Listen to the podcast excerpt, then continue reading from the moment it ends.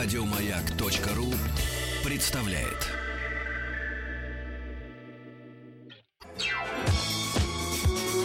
По заказу Гостелерадио.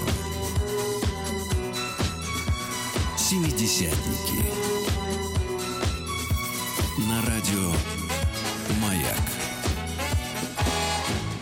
Итак, дорогие друзья, пришло время нашей аналитическо-познавательной программы в рабочий полдень. Мы берем все новости, которые приходят к нам по телетайпным лентам ТАСС, и начинаем обсуждать, ковыряться, выяснять и, естественно, понимать, что же происходит там, наверху, внизу, под землей, в море, в океане и так далее и тому подобное. А, Друзья, вы можете присоединиться всегда к нашему разговору, всегда можете написать свои критические, позитивные или правильные мысли на смс-портал 5533. Все сообщения «Частного маяк» на форум радиомаяк.ру.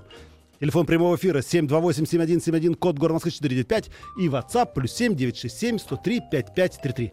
Но прежде чем мы начнем наши новости, я хочу сказать вам, что 17 июля 2015 года исполняется 70 лет народному артисту России Алексею Рыбникову, автору музыки более чем к 150 фильмам, а также спектаклям, рок-операм, вот, и сейчас эта песня, да-да-да-да, боже мой, это привет из 70-х или 80-х, не помню уже. Ну, короче, песни хорошие, композитор хороший и юбилей тоже хороший. Ну, а теперь переходим к новостям. Итак, что у нас первое? Мало кто, наверное, заметил, что вчера экипаж Международной космической станции МКС внезапно, ни с того ни с сего, перебрался из э, основного отсека в пристыкованный космический корабль «Союз ТМ А-16М» в связи с опасным приближением к станции объекта космического мусора, который при более близком рассмотрении оказалось с обломки советского спутника. То есть вы понимаете, да? Вроде бы хихи-ха-ха, но с другой стороны, когда я посмотрел фильм «Гравитация» с нашим неувидающим Джорджем Клуни, я понял, боже мой, космический мусор — это очень опасно. И давайте узнаем поподробнее у летчика-космонавта Российской Федерации, члена отряда космонавтов НИИ ЦПК, простите, Герой России, в общем, Андрей Иванович Борисенко. Здравствуйте, Андрей Иванович. Э, Добрый день. Рад вас слышать. Андрей Иванович, скажите, пожалуйста, вы знаете, мы все время говорим космический мусор, а насколько это опасно для жителей МКС? Э, Для экипажа э, МКС, конечно, космический мусор представляет некоторую опасность, но, как правило, Центр управления полетами заранее может предусмотреть время сближения космического мусора и э, МКС и провести э, маневр уклонения. Но иногда, э, к сожалению, мы это, Центр управления полетами это не успевает сделать по объективным причинам, потому что не все обломки спутников, то, что мы называем под космическим мусором, постоянно можно отследить, и иногда они обнаруживаются в самый последний момент. В этом случае как раз приходится экипажу уходить в спускаемый аппарат кораблей «Союз», и там э, дожидаться благополучного исхода. Андрей Иванович, не хочу, конечно, да, э, ну, просить вас живописать, а что может произойти с космическим кораблем и со станцией, если в нее врежется космический мусор? Все зависит от того, в какое место станции э, может попасть космический мусор, с какой скоростью, величина этого космического мусора. То есть это достаточно много факторов влияет на возможные последствия такого столкновения. Но при самом плохом стечении обстоятельств, если э, скорость будет достаточно большой, величина э, этого космического мусора тоже будет достаточно большая, э, то в этом случае э, может произойти разгерметизация жилых отсеков. То есть вот, вот эта ис- история, ну, показанная в фильме «Гравитация» американском, э, похожа на правду, да? А, В принципе, это теоретически возможно, хотя практическая вероятность э, такого события невелика. Андрей Иванович, еще, ну, я понимаю, что, конечно, времени у космонавтов немного на орбите, но, может быть, все-таки дать им тоже какое-то лазерное оружие, там, или, не знаю, пулемет, э, там, ракеты, с помощью которых они в свободное от работы время могли бы, ну, скажем так, прицельно уничтожать этот мусор. Как-то его надо же убирать. Э, Ну, вы знаете, во-первых, э, э, на сегодняшний момент наша наука и техника не располагает такой, таким оружием, это раз. А во-вторых, и это, наверное, самое главное, у нас есть международные договора, э, которые говорят о том, что космос должен быть э, пространством свободным об оружии, от оружия. И таким образом у нас есть договор о не- нераспространении э, оружия в космосе. Я просто, знаете, почему спрашиваю, Андрей Иванович, смотрите, сколько запускается ракет, да, сейчас коммерческие запуски, мало того, сейчас еще появились вообще просто коммерческие структуры, которые запускают ракеты в космос. Сколько мусора там? Ведь скоро вообще, как говорится, не пролететь. А как... Мусор имеет свойство самостоятельно находиться на Земле, особенно тогда, когда он находится в нескольких орбитах и, так сказать, самоуничтожаться в плотных своих атмосферах. Хотя вы действительно правы, э, при э, увеличении количества запусков у нас неизбежно возникает некоторое количество, увеличение э, количества мусора на орбите вокруг Земли. Э, есть разные проекты, которые предполагают э, принудительный сбор этого мусора и увод его с орбиты, но пока такие эти проекты не реализованы, э, но наука и техника не стоит на месте. Я думаю, что придет тот день, когда у нас появятся специальные космические мусоросборщики, которые будут собирать да. и утилизировать этот мусор. Андрей Иванович, я так понимаю, что все-таки несколько седых волос вам тоже доставил космический мусор. Э, да, действительно, во время нашей экспедиции в 2011 году э, у нас тоже было такое близкое э, сближение с элементами, правда, китайского спутника, если я не ошибаюсь.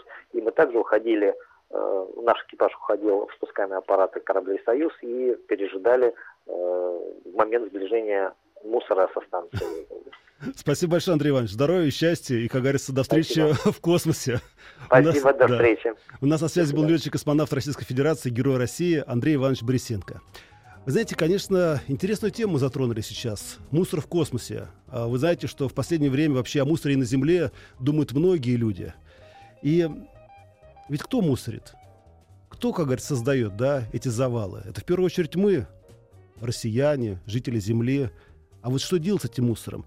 И мы решили обратиться к Марии Белоус, экологу, президенту коалиции про отходы. Здравствуйте, Мария. Здравствуйте. Мария, скажите, сколько в течение года гадит один человек на территории Земли? Ну, я имею в виду, ну, вот сколько от него отходов остается? На территории Российской Федерации в среднем 400 килограмм в год один человек производит. Это среднее по больнице. Естественно, пенсионеры дети меньше производят, а успешные молодые люди и женщины производят намного больше. Подождите, Мария, то есть вы хотите сказать, что вот я, да, э, весом там по 100 килограммов, э, каждый год э, произвожу на свет около 500 килограммов мусора? Да. Молодец. Даже не ожидал себя таких способностей. Скажите, а что делать с этим мусором? Куда он девается? Ну, я знаю, что в Москве его закапывают, а теперь делают даже горы и пригорки. Ага. А вот что делать с этим мусором? Ну, смотрите, есть как бы текущая ситуация, да, вот в России сейчас, э, ну, по разным оценкам, от 96 до 98 процентов отходов у нас размещается на свалках и полигонах. Так. То есть, ну, ничего толкового мы с ним не делаем, просто засоряем окружающую среду. Так. А, но а, параллельно с этим все-таки у нас есть а, в России отрасль переработки, есть перерабатывающие предприятия, которые уже сейчас перерабатывают. А сколько они перерабатывают? Сколько? Да, сколько вот в процентном соотношении они перерабатывают мусора, эти предприятия? Примерно 2-3 процента. 2-3 процента. Угу. Да, есть, есть более оптимистичные цифры, но я в них не верю. Мария, это же бизнес, правильно? Ведь из отходов можно, как говорится, заработать да. денежку. А почему же тогда... Бизнес. А почему никто не развивает его? Почему никто не вкладывается? Потому что это очень сложный бизнес. Потому что для того, чтобы его развивать и вкладывать, его должно поддержать государство. Потому что сейчас а, стоимость картона, да, угу. а, вот а, в московском регионе можно сдать по 5-6 рублей килограмм. А, допустим, там два года назад можно было сдать там по 3, например, рубля, да. А такая волатильность, она, ну, как бы, очень много не выдерживает, просто бизнес очень рисковый. А, да ладно, рисковый, если... Дешево. Я просто думаю, если мы столько гадим, это же наоборот, как говорится, бизнес только будет развиваться. Вот, ну ладно. А, должно развиваться. Может и пойти по развитию, по пути развития а, и решения этой проблемы через мусоросжигательные заводы. Мы, как экологи, и просто как сознательные жители э, против такого направления. Почему? Мы за то, чтобы э, отходы перерабатывались. Почему? Потому что сжигание это глупость в двух э, проявлениях. Во-первых, мы сжигаем ресурс э, в виде нефти, э, которую можно не добыть, а пластик переработать, да, и вторично использовать уже один раз добытый Ну, это да, это я с вами согласен, да. Здесь я, Мария, согласен. Да, в виде древесины, в виде металлов, а, но есть, это да, но это, это уже совсем дорогое удовольствие. Мария, и последний вопрос. Скажите, пожалуйста, я слышал неоднократно, что где-то в районе Тихого океана, да в принципе где-то в районе Атлантического океана появились огромные поля мусора диаметром там Да. чуть ли не 700 километров. Это правда? Или это, скажем так, экологические страшки, страшилки?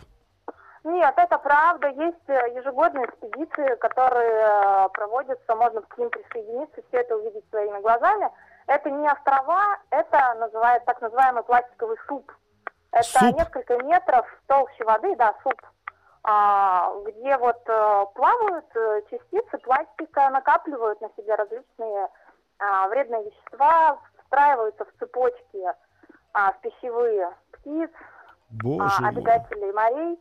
И, в общем, мы меняем экосистему потихонечку. Мария, успех вам, самое главное, сил в борьбе за экологию. Не только на Земле, но и в космосе. У нас на связи была Мария Белоус, эколог. Друзья, ну а все остальные новости давайте немножко передохнем и через паузу продолжим. Друзья, продолжаются наши новости, и следующая новость пришла к нам из далекого-далека. Дело в том, что Россия, вот это стало совсем недавно известно, закупила в Южноафриканской республике продовольствие на 200 миллионов долларов. Ну, понятно, вы сейчас знаете санкции, да, поэтому мы там закупили цитрусовые, яблоки, груши, овощей, немножечко вина на всякий случай. Но самое главное в этом. Основной удар сделан по страусиному мясу. Мы закупили страусиное мясо. То есть мы воспитаны на свининке, на говядинке, на курочке, друзья. Теперь будем питаться еще свининой. Но, с другой стороны, я думаю, ладно, как говорится, да, в, в сыром виде, естественно, мы не едим ни то, ни другое, ни третье. А самое главное, что если она пойдет в колбасу, там вообще будет непонятно, из чего она сделана. И поэтому решили обратиться к пищевому химику, технологу Сергею Николаевичу Белкову. Здравствуйте, Сергей Николаевич. Здравствуйте. Сергей Николаевич, я понимаю, что раньше все говорили, что в колбасе нет мяса. А теперь я хочу спросить, а какое мясо в колбасе?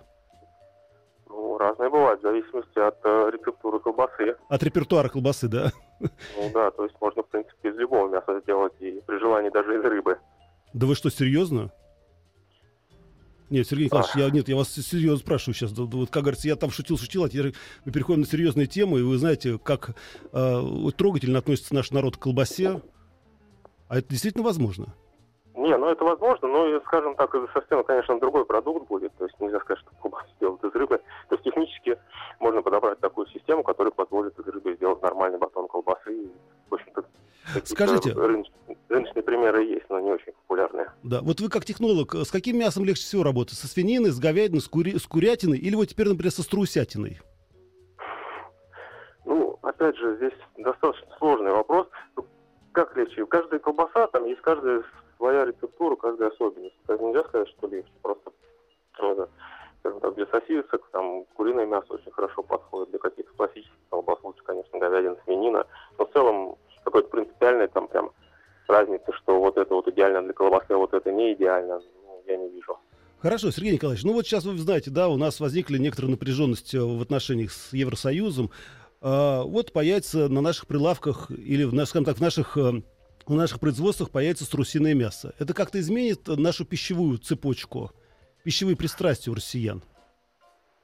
Нет, я думаю, что объективно даже изменение вкуса никто не заметит, потому что, в принципе, ну, птица, она и есть птица. Я не думаю, что там какая-то принципиальная разница во вкусе получится. Тем более, что если мы говорим о колбасе, сделанной из мяса птицы, то э, там, ну, скажем, вкус, там несущественный вкус, потому что приходит за счет специй, за счет каких-то вкус ароматических добавок, да, но больше не за счет э, как бы, самого куриного мяса. То есть я правильно понимаю, Сергей Николаевич, что по большому счету любая биомасса может стать и колбасой, и чем угодно. По большому счету тем же мясом, ну если ее переработать. Ну, это, конечно, немного утрировано, но близко к правде. При желании, конечно, можно сделать.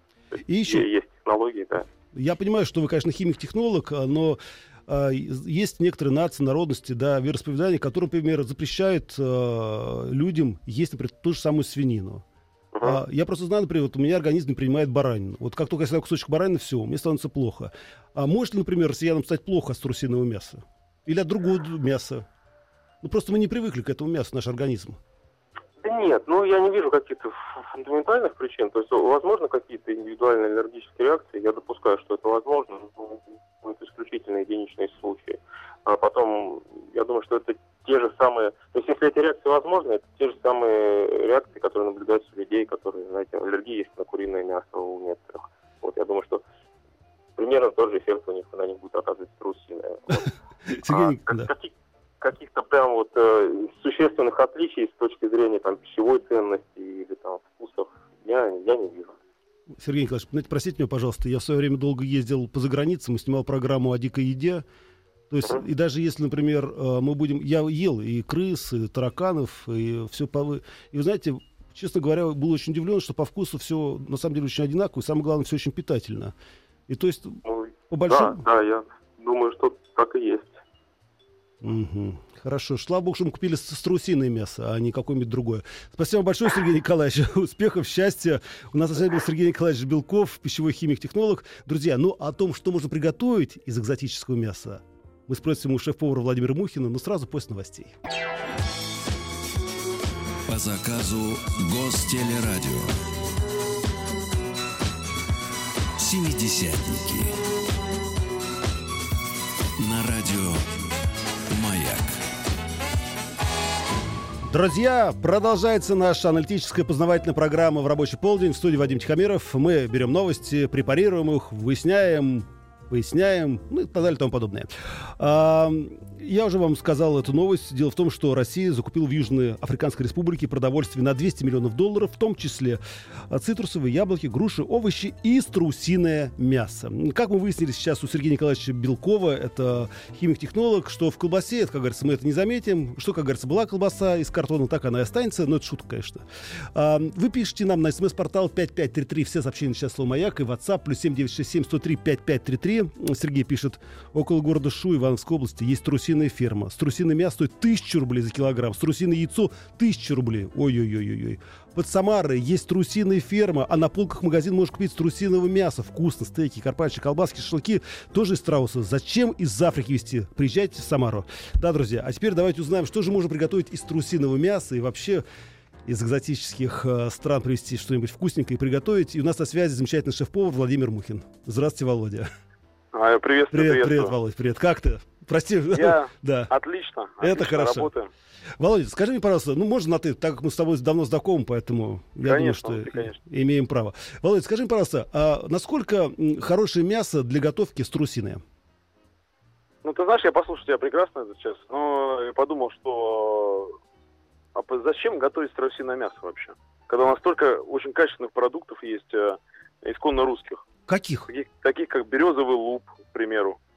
Это то, что находится между э, корой и древесиной. Березовый луп всегда издревле использовали для приготовления хлеба. Подожди, как Таких- березовый, Володя, извини, пожалуйста, березовый лук?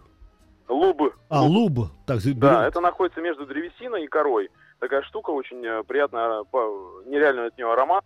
А, Делают, превращают ее в муку и добавляют, собственно, в хлеб. Я так делаю и подаю вместе с фаршмаком там и Ничего вологодским, себе. ма- ма- вологодским маслом, а который не стояло в холодильнике ни разу, ну, к примеру.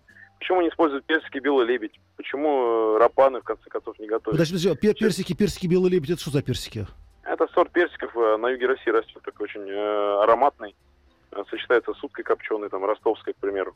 Так, а вот последнее слово, э, ты сказал рапан? Рапаны, да, рапаны. Это э, убийцы устриц, которые привезли с Дальнего Востока на юг России тоже. Они истребили устриц. Да, я знаю.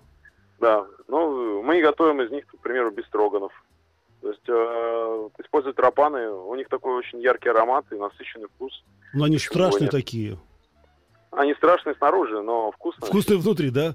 Отлично. Слушай, Владимир, ну коль пошла у нас такая, как говорится, ну такой разговор пошел по поводу экзотических блюд из наших натуральных продуктов. А что еще можно приготовить? Например, из еловых шишек, Слушай, а почему бы не приготовить из э, лосиного молока что-то?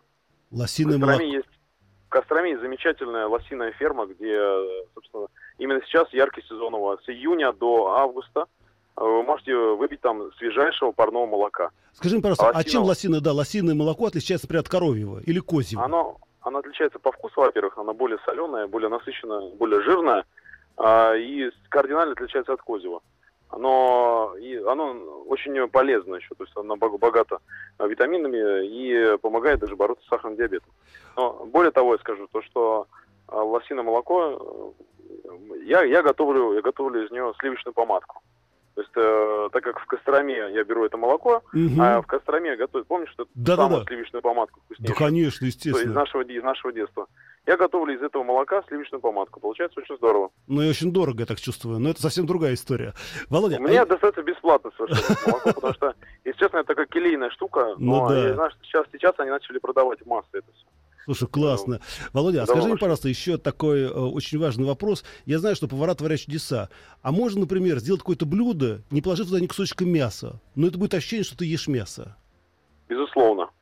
Я э, в свое время работал э, в Японии, и там есть синтоисты, которые вообще не готовят, э, вообще не используют мясо, ни рыбу. Они из овощей готовят э, такие чудесные штуки. Например, они коптят соевый сыр, а, и э, когда ты закрываешь глаза, ешь этот соевый сыр, это реально сулгуни кавказский такой, знаешь, копченый. Мгм. То есть А- есть э, очень много интересных спо- способов э, приготовить э, вот эти э, продукты умамные, да, типа помидоров, э, там э, щавеля, шпината. Их можно приготовить, приготовить э, совершенно без рыбы, без мяса. Сделать это очень вкусным. И еще, э, насколько мне известно, ну, вот я путешествовал по миру и знакомился с разными кухнями, очень часто всегда, когда я не хотел что-то есть, да, мне подходили Да. и говорили, это все очень полезно для мужской силы. А что вот в нашей русской кухне действительно укрепляет не только мужской дух, но и мужское здоровье? Ты знаешь, на морепродукты побольше надо есть. э, сахалина, я думаю. Какие-то гребешков дальневосточных, краба, барабульку черноморскую. Барабулька, да, барабулька то- хороша. То, что есть, э, в чем есть и много йода, ну, собственно, а, витамина Е, наверное. Владимир. Ну, побольше зелени, гороха. Да, ну и так как мы в прямом эфире, и э, редко такая, как говорится, крупная рыба попадается в наши сети, Володя, можешь какой-нибудь рецепт для наших дачников, которые сейчас собираются на даче, что-нибудь вот удивить, и главное, быстро, вкусно и неожиданно? А, ну, я думаю, что самый вкусный рецепт, наверное, это будет э, сорвать э, черешню, которая сейчас очень... э, или, или вишню, к примеру. Ну, вишню, да, Почему, черешня, да. почему бы не, не приготовить из вишни что-нибудь? Возьмите а, вкусную рыбку какую-нибудь, э, пожарьте ее немного. Так, Сезонную, сезонную рыбу, я думаю, какую-нибудь, э, Речную. да. Да, сделайте небольшой салатик с черешней. а, или вишни. Ну, вишня скорее. Если, если рыба, то вишня точно. Ага, то есть... Заправить, заправить, заправить это все немного маслом, а можно немножко уксуса добавить. А, а можно вообще, знаешь, как сделать? А, портвейн, выпарить портвейн Так. а, немножко, а, э, и взбить его с... э, ну, добавить немножко уксуса, там, бальзамического какого-то, Мгм. выпарить его хорошо. Добавить туда растительное масло, обычно взбить. Получится такая очень интересная, интересная заправка для, для вишни.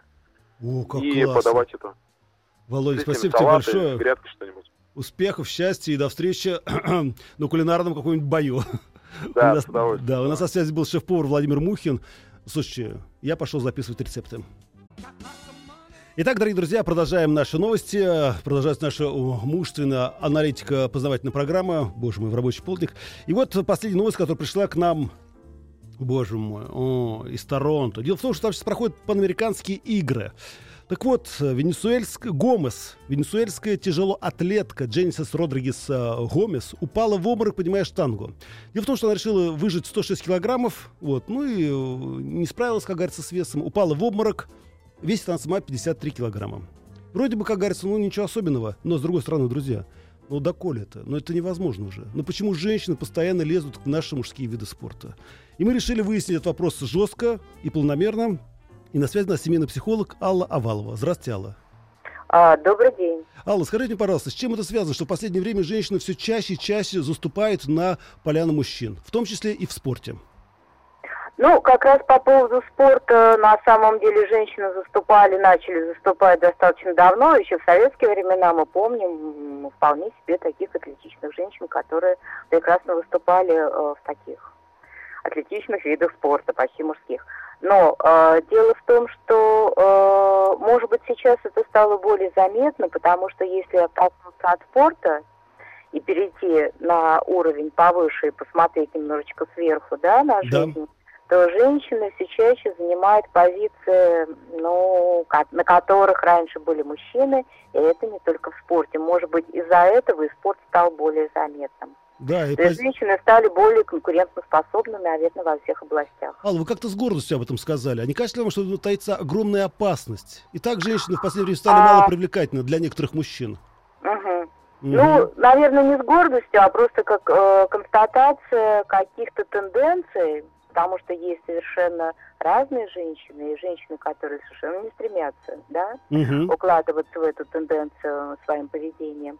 Но м, Не, может не- быть, это не, не из-за того, что женщинам так хочется захватить позицию, а может быть, это из-за того, что вообще, ну, сильно меняются, и, безусловно, это замечают все, а, ну, многие. А, вообще социальные контексты поменялись, да, и изменение привычного какого-то стереотипа а, поведения и мужчин, и женщин, да, ну, поскольку про женщину спросили, про женщин. Ну да.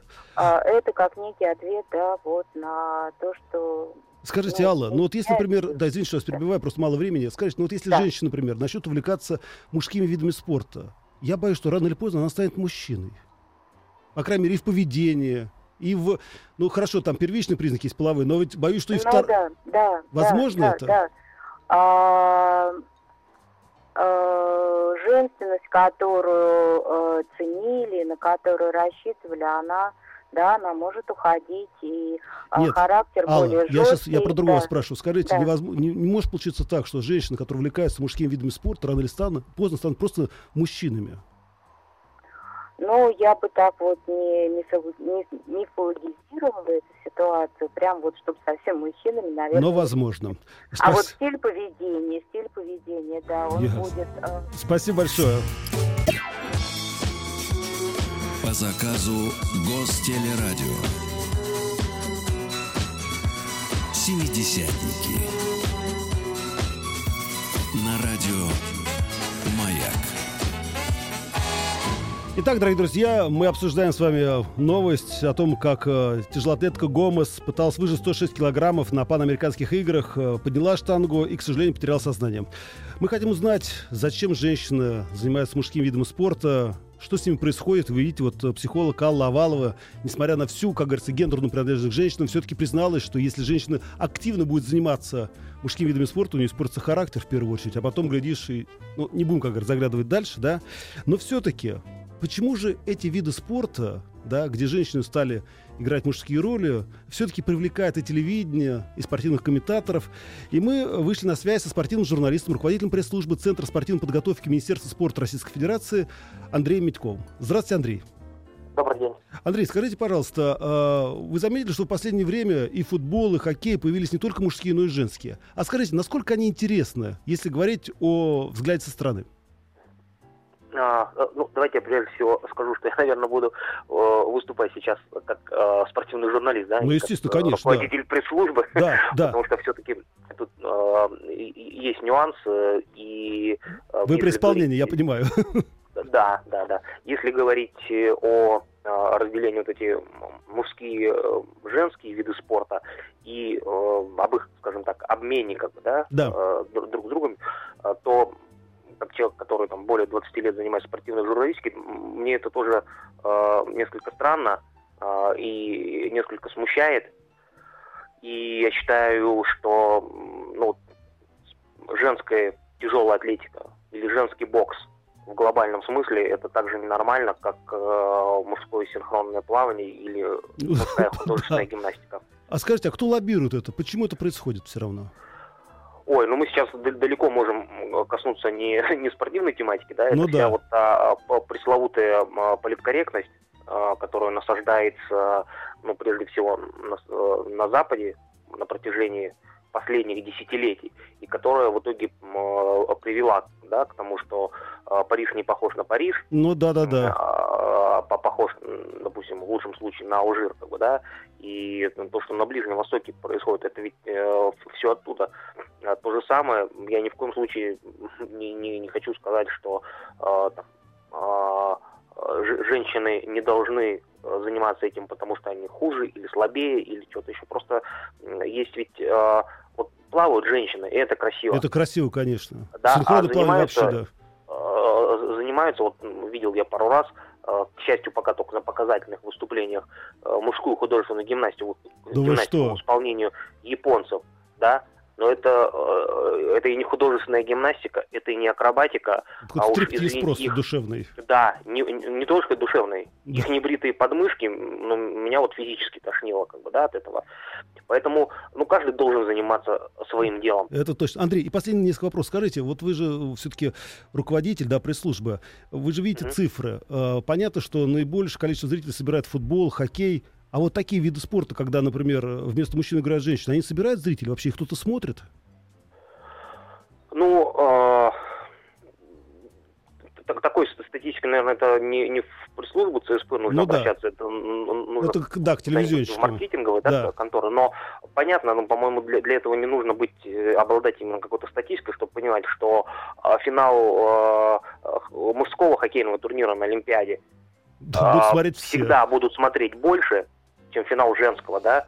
И Ну что м, выступление вот сейчас наших синхронисток, девчонок э, Да э, это- Ищенко и Ромашина и на чемпионате мира в Казани Ну будут да. смотреть по-любому больше, чем смешанные дуэты, даже если мы там выиграем, дай бог. Да? Андрей, Но друг друг. Да. Ну да. Я просто, знаете, я боюсь, вдруг это заговор э, вот промышленных кругов, которым надо продвигать свои товары, например, там крылышки, еще что-то. Они думают, давай-ка мы вот вложимся в этот вид спорта, и будет у них красоваться, да, на груди там один или другой бренд, и будет там счастье. Может, от этого продвигаются эти виды спорта?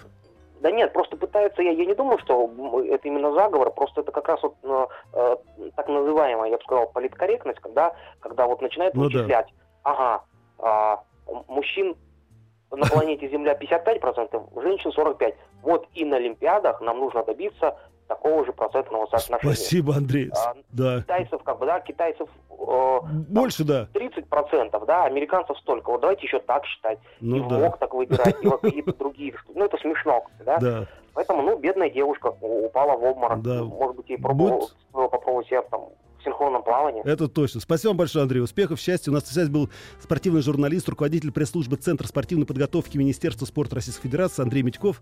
Друзья, на этом с вами прощаюсь. Хороших вам выходных, шашлыка, веселья, солнца, тепла. И до встречи в понедельник. Пока.